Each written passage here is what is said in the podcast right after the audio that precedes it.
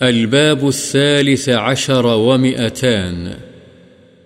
باب استحباب قيام رمضان وهو التراويح. قیام رمضان یعنی تراویح کے مستحب ہونے کا بیان.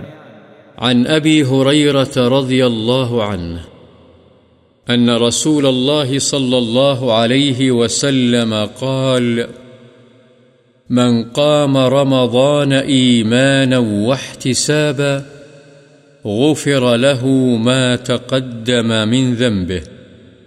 متفق عليه.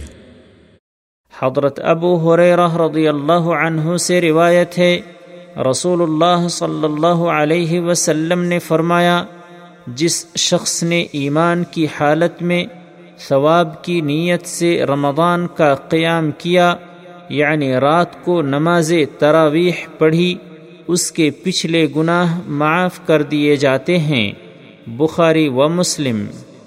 وعنه رضي الله عنه قال كان رسول الله صلى الله عليه وسلم يرغب في قيام رمضان من غير أن يأمرهم فيه بعزيمة فيقول فيقول من قام رمضان إيمانا واحتسابا، غفر له ما تقدم من ذنبه. حضرت ابو حریرہ رضی اللہ عنہ ہی سے روایت ہے کہ رسول اللہ صلی اللہ علیہ وسلم رمضان کے قیام کی رغبت دلاتے تھے، بغیر اس کے کہ آپ اس کے واجب ہونے کا حکم فرماتے۔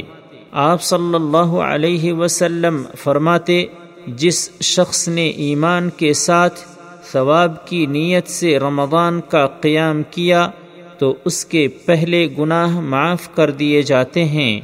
مسلم